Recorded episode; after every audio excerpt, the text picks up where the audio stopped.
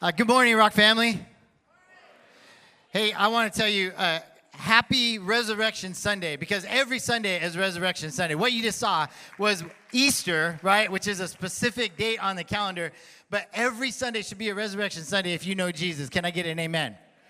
I'd like to say hello to those of you here in this room in Point Loma and then all those who are all over the uh, America all over America. Actually, from what I'm told, all 50 states, we have people online right now, uh, part of our online campus. What's up, online campus? I mean, not to mention San Marcos, San Ysidro, East County, City Heights. Where, where, where else?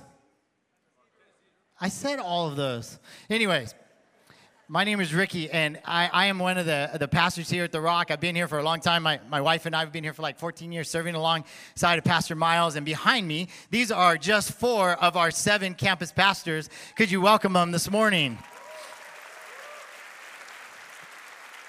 Some of you have been around when we've done this type of sermon. It's a little bit different than your typical church for those of you that are new to the team. First of all, if you're, if you're new here, welcome. It's so, it, you know what? You belong here. So it's about time you got here. We've been waiting for you forever. This is a thing that we call four by seven, and each one of these uh, pastors behind me are going to have seven minutes. There's four of them. Get it four by seven, and they're going to share their heart. This morning, just like this video that we saw, just like what we've been talking about for months as we prepare for Easter. It's really the celebration of forgiveness, the ultimate forgiveness, God's act and final act of forgiveness. He defeated death, He kicked Satan in the teeth. That's, that's, that feels good to say. Someone just say it. He kicked Satan in the teeth. Doesn't that feel good? Today, each one of these pastors are going to preach for seven minutes about forgiveness. And what's awesome is our pastor lately, actually ever since I've known him, but more specific, specifically this year has been really drilling into discipleship. He's been teaching us how to multiply ourselves and disciple folks, right? We have the prayer journals. If you were here this week, we have D groups, we have R groups. We're reading the Bible. We're, we're actually discussing on Sunday what we're reading throughout the week, and that's all part of discipleship. This is our pastor's discipleship right? He shares his microphone, his stage, and, and believe me, he loves the Rock family. He's very jealous of his time. He wants his time with his family, and he gives some of it up so he can teach some young pastors how to communicate and how to communicate not just with random people, but their family, the Rock Church. This is a living, active picture of discipleship, what you get to experience this morning. Is anybody excited? and some of you just said, I don't know yet. I'll let you know in a bit if I'm excited. That's okay. That's okay, but here's how this goes down, okay? If you are part of one of the campuses that your campus pastor happens to be sitting up on stage representing, when they take the stage, I want you to go nuts. Like we would be able to hear you over or through the airways, okay? But if you're just here in this building at Point Loma, would you go crazy? Because listen, they're gonna feed off of your energy. So if you guys pretend that you're the early service, just kidding. I love you, 8 o'clock. Uh, if you have no energy and, and, these guys don't preach very good, it's, it's really your fault. That's what I'm saying. It's easy as that, right? So if they say something that resonates with you and you feel like standing up and shouting, would you just stand up and shout? If, you, if, if they say something that like you've been waiting to hear your whole life and you're like, yes, and you just feel like standing up, just stand up and do one of these things. Just jog in place and then sit back down. That's fine, right? Can we be free this morning? Can we have fun in church? All right, good, good, good. Okay, I just want to make sure. All right, so let me introduce these guys and then they're going to get to it. Pastor Mike is our online campus pastor. That's right. I think your online campus showed up today. We got Pastor Jason, he's our San Marcos campus pastor. We got Pastor Mario, he's way down south in our San Ysidro campus. And then if you're here in Point Loma, you know this guy. This is Pastor Travis. He's now your campus pastor. So let's do this. We're gonna, I'm gonna pray and then we're gonna bring up Pastor Mike. And when I say amen, that's your cue to go nuts. Okay, Lord, thank you so much for these men. And I pray you would anoint them and speak through them. Holy Spirit, fill this place all through the camera and at all of our seven locations across America, our microsites. Would you just move in a mighty way in Jesus' name? Amen. Pastor Mike. Amen, amen. How we doing, Rock Church? How you doing, Rock Church Online Campus? I love you all. Hey, I'm really privileged and honored and humbled to be here at this stage, to be able, that was my brother-in-law's, the what up, Mike. But I, am here very privileged and honored to be able to speak to you all today. It's really humbled, I'm really humbled, But I'm speaking on forgiveness today, like we said. So I want to demonstrate through a story of my daughter and my wife. So if you know my daughter, Avery, she's this bubbly, crazy girl. She's so fun. Like when she's happy, everyone knows it. She's the happiest person in the room. And when she's sad, everyone knows it, right? She's the most emotional, saddest person in the room. It happened to be yard work day right? I know that's, that's like pain for a lot of you, but we're in the backyard, we're doing work in the sun, and we have these big 25 pound bags of mulch. And my daughter's out in the backyard and she sees a little roly poly. You know those little tiny bugs that roll up in a ball? And she's like, I'm gonna make one of these my pet. And she, she names it. She's taking pictures of it. She makes a little home for it. She's taking it on walks and pushing it around, right? And, and she just falls in love with this little roly poly and she's trying to get our attention like come come be part of what i'm doing i want you to see my pet and we're working hard and finally my wife out of compassion says okay avery sets down the bag of mulch and says let's look at your pet and my daughter just looks up in tears and just starts bawling crying and we're like what's what's going on avery she's like you crushed my pet my wife set the bag right down on her new little pet.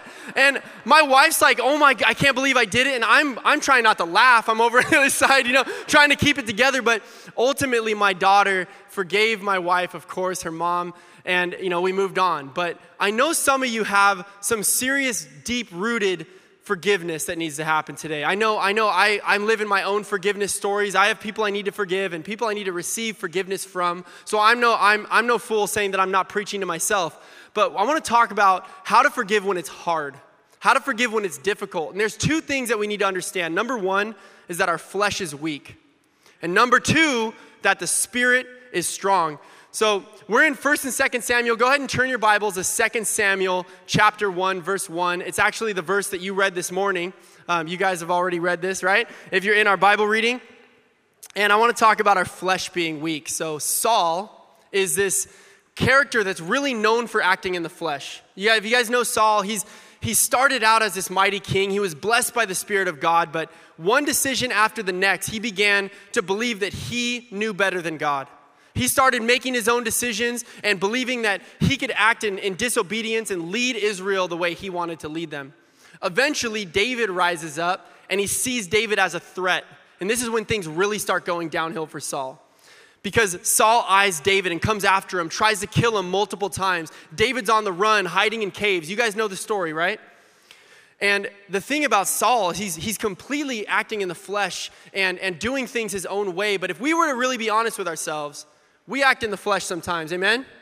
We act in the flesh over and over again. How many of you have made a New Year's resolution and given up before the end of January? I know I have, right? We, we try to make commitments. We try to make commitments to God and we let them go because we sometimes try to do things in our own strength. But I'll tell you, one of the worst things that we do is we try to justify why other people don't deserve our forgiveness. Think about that for a second. Jesus died on the cross took the stripes for us, put on the crown of thorns, had to bear that heavy cross because of the sins that we did, and He chose to forgive us of all the sins that we had accumulated in our entire lives, and yet we're not going to forgive the trespasses of someone else because they're mean, because they'll never change, because they hurt me. But you know what? We hurt God more than, more than anyone could ever hurt us. I truly believe that if we understood the weight of our own sin, we would never hold a grudge again. We would never hold a grudge against anybody else in our lives right? This is what Saul did. But David comes, right? David comes, and he's this young man, this humble man that rises up. He's the youngest of a bunch of brothers, and so am I. So I understand what he probably went through as a young man. He was shaped and formed in humility because he was never as fast or as strong as his brothers, right? But yet he he's the one who steps forward to fight Goliath. Why? Not because David was strong, but because the Spirit was strong in him. Amen? David stood and he faced Goliath as a man and knew that God would empower him to defeat this, this giant. This is the beautiful thing about David is that his, he was living out of a transformed life. Okay, he, he ends up hearing about Saul's death, okay? So Saul finally dies in battle. Remember, Saul was this man who was coming after David his entire life, trying to kill him.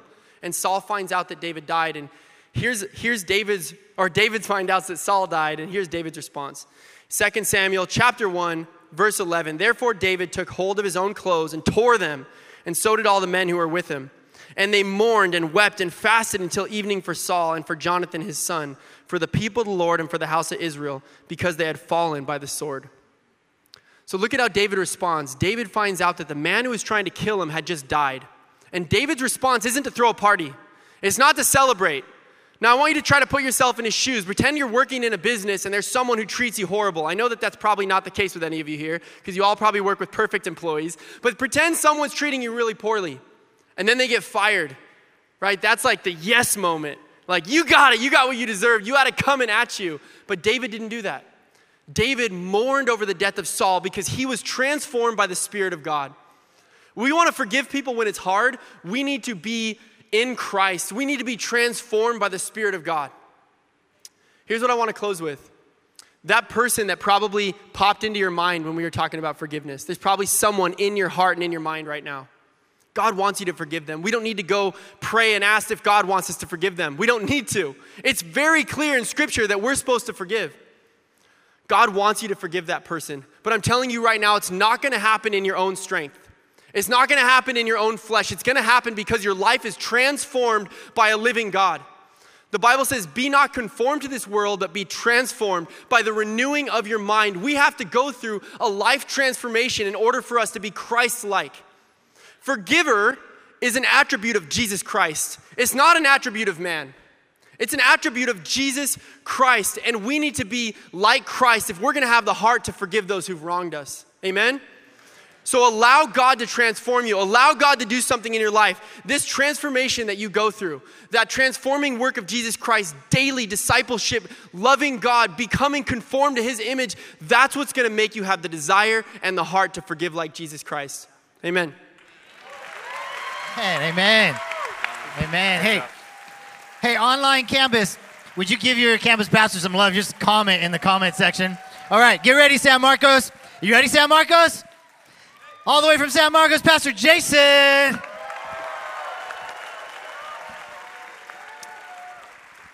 One way you could categorize my childhood is I grew up in a single parent home. Uh, my dad had an affair with my mom when I was young, and they couldn't work it out. So before I was a year old, they divorced. I grew up my mom, with my mom as a result. My dad was at a long distance relationship with me because he traveled with his job. And into my adulthood, that continued. We started to talk a little bit more, but then something happened.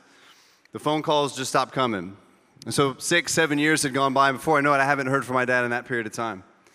And so seven years ago, my girlfriend, who's now my wife, uh, challenged me lovingly and said, you, you need to make this right. You need to pick up the phone. You need to call your dad. And I lovingly said, uh, no. no, no. You see, if I, I've already forgiven my dad, or at least so I thought, if he wants to be in my life, that's on him. He knows my phone number hasn't changed. If he wants to be in my life, he needs to pick up the phone and make that call. It reminds me of a story we're going to read this week in our readings in 2 Samuel about King David and his son Absalom. Uh, by the way, if, if you think that soap operas and telenovelas got drama, they got nothing on Scripture. It is crazy. And so Absalom, he's, he's actually killed his older brother Amnon. He's done this because Amnon has done something unspeakable. He's violated his sister Tamar, and so Absalom takes his life in, uh, in revenge. So now he flees and runs away because he knows he's forfeit his life, he's committed murder. So you have King David, a father who's mourning the loss of his oldest son, and now he's mourning the, the loss of his, another son who's an outcast in exile. But there's unforgiveness in him. He's got a hard heart. He's not willing to bring his son back. In fact, it takes a close friend of his to, to trick him into believing and understanding that he's making a mistake, that he needs to bring his son home. And so finally, the king gets it and he invites his son to come home. But there's a catch, there's a condition to his forgiveness. We'll pick it up in 2 Samuel chapter 14, verse 24. King says, Yeah, bring him back. But the king said, He must go to his own house. He must not see my face. So Absalom went to his own house and did not see the face of the king. Now, to a reasonable person, does that sound like forgiveness to you? Of course not. But we do this, don't we? Right? We, in the name of forgiveness, we attach these conditions on it, right? This is like this partial forgiveness. I forgive you, but if you want to be in my life, Dad, you got to pick up the phone. I forgive you, but I'm going to gossip about you as long as I know you. I'm going to forgive you, but I'm not going to tell you that I forgave you. No, no, no. You see, we do this all the time, and Jesus is looking at us and saying, What's going on? There's no buts in forgiveness. You got to get your butts out of here. You want to know what forgiveness looks like? Look at the cross, Exhibit A. You see, Jesus knew exactly what it was going to take. It was going to cost him everything, the ultimate price, so that we could be forgiven. And you know what he did? He looked at you, and he looked at me, and he said, You're worth it. And I don't know about you, but I'm so thankful as I stand here before you today that Jesus wasn't into partially forgiving me of my sins. Can I get a hallelujah at one of the campuses? You see, Jesus doesn't understand partial forgiveness. It's either you forgive or it's unforgiveness. There's nowhere in between. And you're saying, oh, that sounds great, Jason, but you don't understand what the pain that I've been inflicted upon me, the cost for someone betraying me. And you know what? You're right. I don't know. But here's what I do know that when it comes to forgiveness, Jesus raises the bar even higher. He says, Listen, if you're unwilling to forgive those who sin against you, then your Father will not forgive you of your sins. We say, What? I'm sorry, Jesus, what did you say? Did you catch what he said? He said, There isn't a person in your life, a circumstance, a situation, no matter how much it hurts you, that you are not required and commanded as a follower of Jesus to forgive them. Now, let's just be clear, real quick, what forgiveness is not. It's not about forgetting, it's not about ignoring, right? It's not about reconciliation or restoration, although that is the goal, but without forgiveness, that can't possibly happen. We see the invitation, the command is there. We must forgive. But we, we face a problem, though, don't we? You see, we don't, we don't feel like forgiving. Well, think about it for a second. That statement, of course, you don't feel like forgetting and forgiving. Right? Someone's just put a knife in your back, betrayed you. Someone's just taken your heart out, thrown it on the ground, stepped on it, lit it on fire. I'm pretty sure there's some feelings in that moment. Forgiveness is probably the least of those at the top. You see, the, the lie that we've all bought into, the lie that we believe when it comes to forgiveness is we believe that we have to feel forgiveness first. But you see, feeling forgiveness isn't the start of the process, it's the end of the forgiveness process. You want to know what forgiveness looks like? It looks like this it starts up here in your head. You've got to choose to forgive. You've got to willfully decide that even if you don't want it, even if you don't think you've done anything wrong, I'm going to choose to release you of any burden and responsibility. But it can't just stay up here. You see, it's got to be lived out. And so Jesus says, you got to take obedient steps of faith. Your hands have to get involved. You've got to pick up the phone. You've got to pray for that person. You've got to go and have that difficult conversation and say, I forgive you. You see, if you do that long enough, you keep saying those things in your head, you keep do, doing those steps of faith, eventually your heart, it catches up.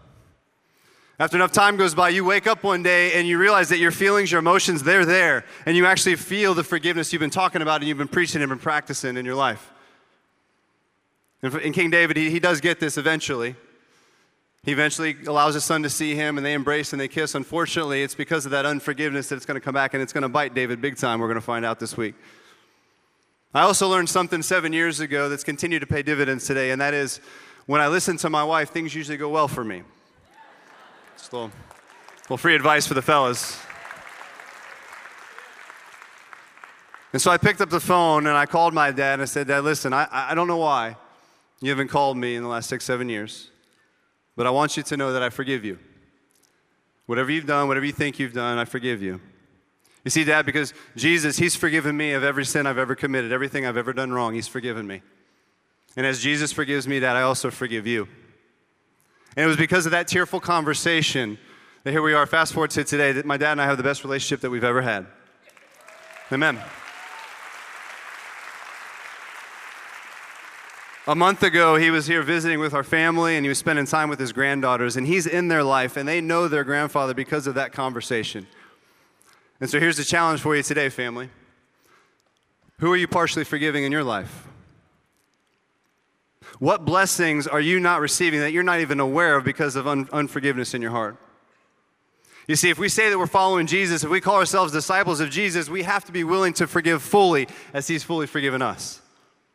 We can't hold on. We can't hold on to those conditions. We can't say, yeah, but we have to be willing to go all the way say, I release you completely from, from my pain and my well being. That's not your responsibility any longer. So, family, don't let another, another sun go down on your day before picking up the phone and making that call. Amen? God bless you. Oh, come on, somebody. Come on. Kind of forgiveness. That's good, right? Kind of, kind of forgiveness. Thanks, Jason. All right, ready, San Ysidro? Get ready. This is your new guy. Hey, new New to the Point Loma stage and new to the San Ysidro campus, our San Ysidro campus pastor, Mario Man Toya. hey, what's going on, Rock Church? Ah, it's so good to be here. Shout out to San Ysidro. Yeah, they're, they're going crazy. They're going crazy in San Ysidro. Have you noticed that whether you like it or not, offenses are gonna come your way? and sometimes from loved ones, sometimes from complete strangers. As long as there's any kind of human interaction around you, there will be offenses. Not too long ago, I was standing in front of the mirror, frustrated with how much weight I gained during my wife's last pregnancy. And at that time, my wife made a comment.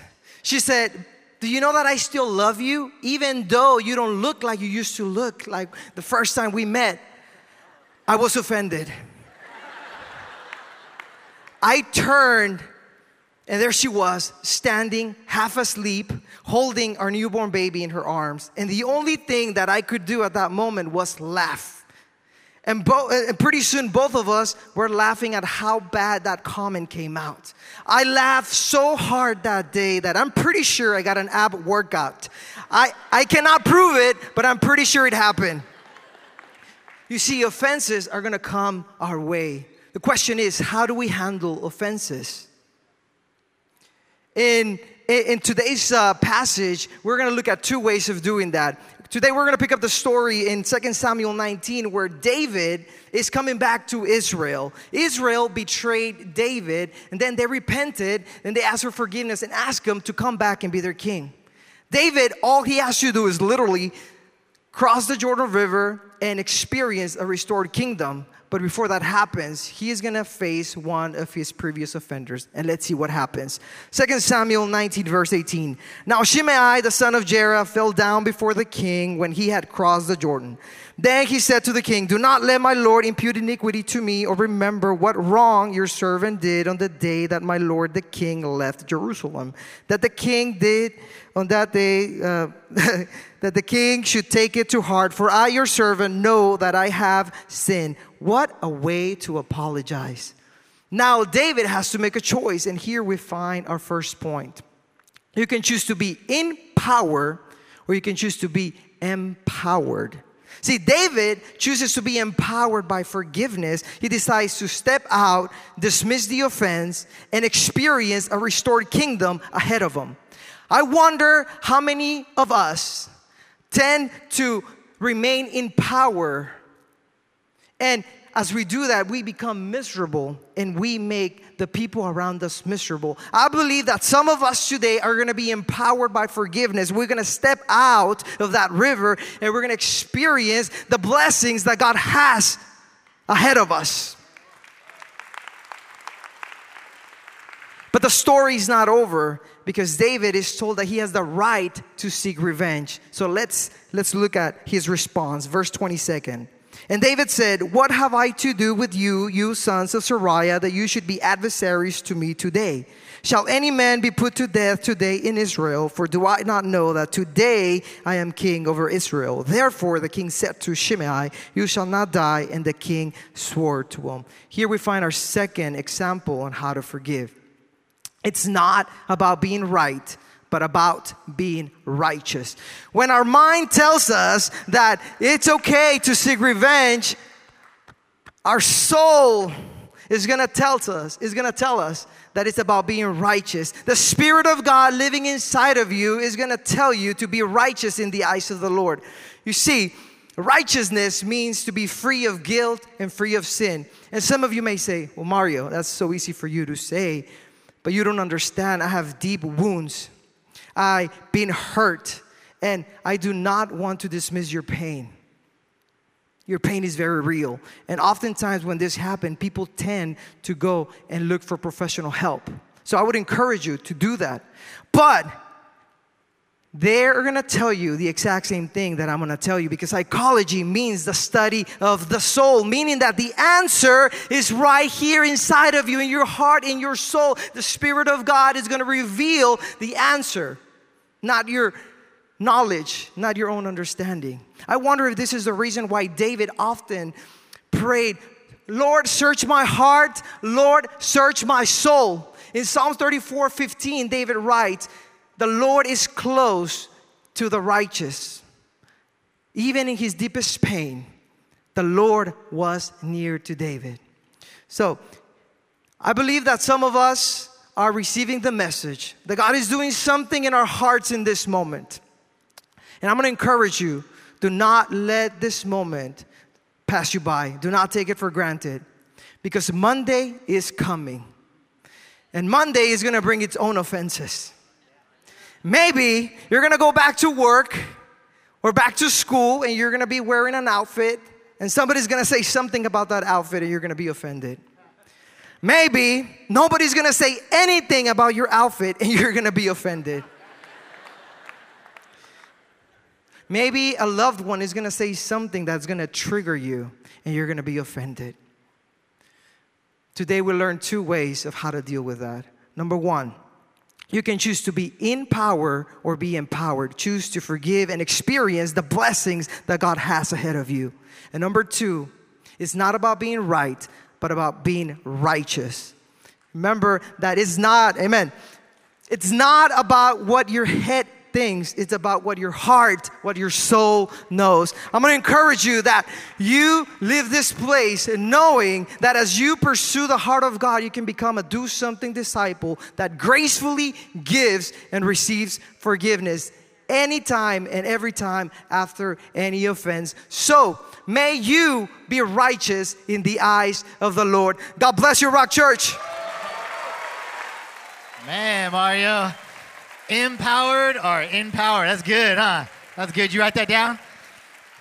Well, finishing us up our time today is if you're here in Point Loma, but if you're not, this is the Point Loma Pastor, pastor Campus Pastor. There it is. Pastor know. Campus, Campus Give Pastor. it up for Travis. What's up, Rock Church? What's going on? Hey, if you got your Bibles with you, would you turn to 2 Samuel chapter 16?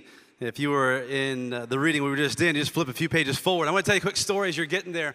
Uh, I remember waking up on a Christmas morning when I was a young kid, and I got this car, a red car, similar to this. Uh, it was a red and a blue one, and it came with a racetrack, and I could set it up on the ground, and I can set the track up against the wall, and I would race it uh, up and down. It went super fast, but I always uh, flew them off the track, came with a remote control. And it would frustrate me, it would anger me, didn't matter, didn't, didn't make any difference. It would always go off the track. You and I live in a world that is designed to take us off track. That's what, we, that's what we live in. It's just designed that way. And people will come into your life. Family will come into your life. Friends and coworkers will come into your life. You're in your own lane, doing your own thing, living life with purpose, on purpose, and they will come into your life and offend you. They'll anger you. They'll upset you. They'll pressure you. And we try to get back on track, but usually we don't get better, we get bitter. We get angry, we want justice, we get frustrated, and none of those things work. They don't repair. Th- Those things, those emotions don't, don't restore. And so I want to give you a statement today that describes my next few minutes, and it'll make sense. When the attacks and the offenses of the world come against you to pull you off track and nothing else works, forgiveness always works. Turn to your neighbor and tell him right now, forgiveness works. Tell him forgiveness works. Tell the other neighbor, forgiveness works. Forgiveness works. It just does. Let me show you how forgiveness works in 2 Samuel chapter 16, verse 5. It's a story about King David. Here's how it goes. As King David approached Bahurim, a man from the same clan as Saul's family came out from there. His name was Shimei. Now I remember this because I shimmy. That's how I remember it. Shimei. And you'll remember that too now. There you go. His name was Shimei, son of Gera, and he cursed as he came out. He pelted David and all the king's officials with stones, though all the troops and the special guard were on David's right and left. As he cursed, Shimei said, Get out, get out, you murderer, you scoundrel. This is how you know it's gone to the next level. When someone calls you a scoundrel, it's on. It's on you scoundrel. Verse 8 The Lord has repaid you for all the blood you shed in the household of Saul, in whose place you have reigned. The Lord has given the kingdom into the hands of your son Absalom. You have come to ruin because you are a murderer. Then Abishai, son of Zeruiah, said to the king, Why should this dead dog curse my lord the king? Let me go over there and cut off his head. Let's skip to verse 11. David then said to Abishai and all his officials, My son, my own flesh and blood, is trying to kill me. How much more than this Benjamite? Leave him alone. Another way of saying leave him alone is just let it go. Let it go. And we need to remember that forgiveness isn't a feeling, it's a decision to let things go. We keep going to verse 13. So David and his men continued along the road while Shimei was going along the hillside opposite him, cursing as he went, throwing stones at him and showering him with dirt. The king and all the people with him arrived at their destination exhausted, and there he refreshed himself. I want to give you three points. The first one is this forgiveness works to set you free. Forgiveness works to set you free. In verse 9, David refused to get stuck there. His boy wanted to go cut the head off of Shimei. And David says, No, no, no, I'm not about that. But you and I, don't we do that sometimes, Lord? Can I just go take care of that girl and key her car? I got this. Can I just go lay some hands on this dude right here, Lord? Just lay some spiritual hands and some physical hands. Let me take care of the situation. But if we do that, we just get stuck on the offense. We can't think of anything else. We can't do anything else. We are stuck. You and I, you may be, and if you're here today, you may be imprisoned to the prison of offense. And the only key to unlock that door is forgiveness. Forgiveness works to set you free. Here's point number two. Point number two forgiveness works to move you forward. Forgiveness works to move you forward. In verse 13, David and his men, they continued along. They saw the stones. Watch out, watch out. You see that stone, King David? I saw the stone. I remember the curses. Do you hear what he's calling you? Do you know what he told you back there? Yep, yep, yep. The dirt. When's the last time you got hit with a dirt clot, anyways? Like junior high? These are grown men, but they moved forward. You may be here today and you have been rehearsing the thoughts of an offense from two years ago two months ago, two weeks ago, even two hours ago in the parking lot with your spouse, and you just can't let it go. Can I encourage you? If your memories of the past are greater than your vision for the future, you're not stuck, you're going backwards. You're going backwards. You're, you're not stuck. You're actually dying. You're depleting. You're shrinking. You're going back. But David's men, they kept moving forward. Make a decision to forgive because it works and it works to move you forward. I'm going to keep going. Point number three Forgiveness works to bring you before Jesus. Come on, somebody. That's where you want to be. Forgiveness works to bring you before Jesus. In verse 14, that last verse, the men arrived exhausted. Everybody say exhausted. Of course they did. Of course they arrived exhausted. They're being pelted with dirt clots. They're covered in shame, covered with words, hit with stones. And so what did they do? They refreshed themselves. Let me ask you a question. Are you exhausted today? Are you exhausted with the sin that has been rotting in your heart? The, that, that spirit of unforgiveness, that spirit of offense, that rage, that anger? Are you exhausted? If you said yes to that question, then you need to be refreshed. And here's what it says in Acts chapter 3, verse 19 Repent then and turn to God so that your sins may be wiped out, forgiven. And then watch this that times of refreshing may come from the Lord. I wrote this down. I, I don't want you to miss it. I don't want to mess it up. When you make a decision, when I make a decision to embrace forgiveness, whether giving it or receiving it, it doesn't mean the sin or the pain didn't happen. It just means you've made a decision to let it go, to come before Jesus, and to be refreshed by the grace of God. That's what you decided. So, what do we know? Know that when the attacks of the world, the attacks of your family, the attacks, the offenses of your friends and your coworkers come against you, and they will come against you, and all those other things don't work the bitterness and the rage and the anger, forgiveness always works. And it works to set you free, it works to move you forward, and it works to bring you before Jesus. And that's exactly where you want to be. Jesus went to the cross and died and forgave us gracefully so that we could learn to gracefully forgive other people. Maybe you're here today, maybe you're on our online campus, you're at one of our other campuses, and you're thinking, man, I, I'm not even there yet, but today may be the day you get there, and so we want to give you that chance. In fact, we don't want to go any further without giving anybody and everybody that opportunity to receive that saving grace, that forgiveness that comes from Jesus Christ. Or maybe you're releasing it today. So I'm going to ask everybody just to bow their heads, wherever you're at, whatever campus you're at. If you're on our online campus, bow your head. Our microsites, bow your head. And we're just going to pray a prayer together. And nobody move. This is probably the most important point, point of our, our message today. We want to embrace this forgiveness that comes from Jesus. As your heads are bowed and your eyes are closed, I want you to pray this prayer with me. If you need to receive that grace, that forgiveness from Jesus, just pray this quietly in your heart. Say, Dear God, I love you. I believe you are exactly who you claim to be. God, I believe that you sent your one and only Son to die for me and he lived the perfect life that I couldn't live, and he died the death that I deserved to die. Come into my life, Jesus. Take away my sins. Forgive me right now. I release unforgiveness. I release pride. I release anything that's not of you, and I receive a new life and a new heart right now. As everybody's eyes are closed, your heads are bowed, wherever you're at, online campus, microsites, one of our other sites, No one looking around. If you made that decision today, we just want to ask you if you just li- slip up a hand right now. Would you just slip up a hand? All of our campuses, hands going up all across the room. Good, good, good. Good. God bless you. We see you. God bless you. Good. All the campuses, good. Online, good. Just click that, that button, raise hand. Good. Awesome. Lord Jesus, we say thank you for every decision that's being made right now to trust you and to receive forgiveness and to release it, to embrace it, because that's what you did for us. We love you, Lord. We thank you. We pray, pray a blessing on every life that is being transformed right now. Four messages on forgiveness. Lord, it must be important to you today for somebody and maybe for everybody. And so we receive it now. In Jesus' name, everybody said, Amen. Can we give a hand to the Lord? Thank Him for all those life changing decisions today. Amen. Awesome.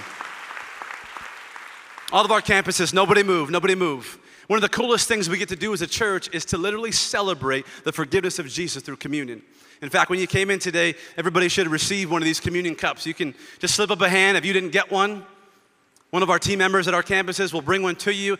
And hey, if you're at our online campus, would you just, if you're at home, grab a couple elements, grab some bread, grab some juice, and partake in this. The elements aren't holy by themselves, the elements become holy because Jesus is holy. I'm going to walk us through this together today. Jesus in uh, Matthew 26, we find one of the accounts, and he's with a group of guys kind of like this his friends, his church, his disciples, and he takes the bread. So, very carefully take out the bread. And he breaks it and he begins to pass it amongst his disciples. And he says, This represents my body. And here's what happened to his body it was nailed to the cross. He had a, a, a crown of thorns pressed on his head. He was spat on. He was beat. He was whipped with a cat of nine tails, almost to the point of death. Then he went to the cross, pierced hands, pierced feet. He was betrayed, and he did that for us. And so, as we take this bread today, we remember Jesus and his sacrifice. Let's take this right now.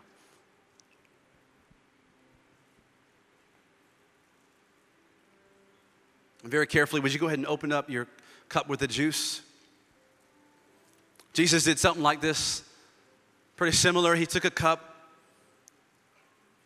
passed it amongst his disciples, and he began to tell them that this would be the symbol, this, would, this would, would be symbolic of the blood that would be shed for your sins, for my sins, for the forgiveness of sins, past, present, and future. All sins of the world would be forgiven by the blood of Jesus. And he said, Do this and remember me. And I love that as a church, we get a chance to remember the forgiveness of Jesus for you and for me. Let's take this now. Lord God, we give you all the glory and all the praise that you and you alone deserve. Thank you for going to the cross. You went the whole way, you didn't hold back. May we learn to live like you and love like you and forgive as you've forgiven us. We bless you now. In Jesus' holy name, the whole church family said, Amen. Should we give God praise, Rock Church? Let's give him praise. Amen. Amen. Amen. Hey, family, here at Point Loma and every campus, would you join me on your feet, please, as I uh, as I dismiss this? Was this fun or what? Hey, can you encourage these guys? They've been working really hard, and they're at all the services, and they left their families all day, and they're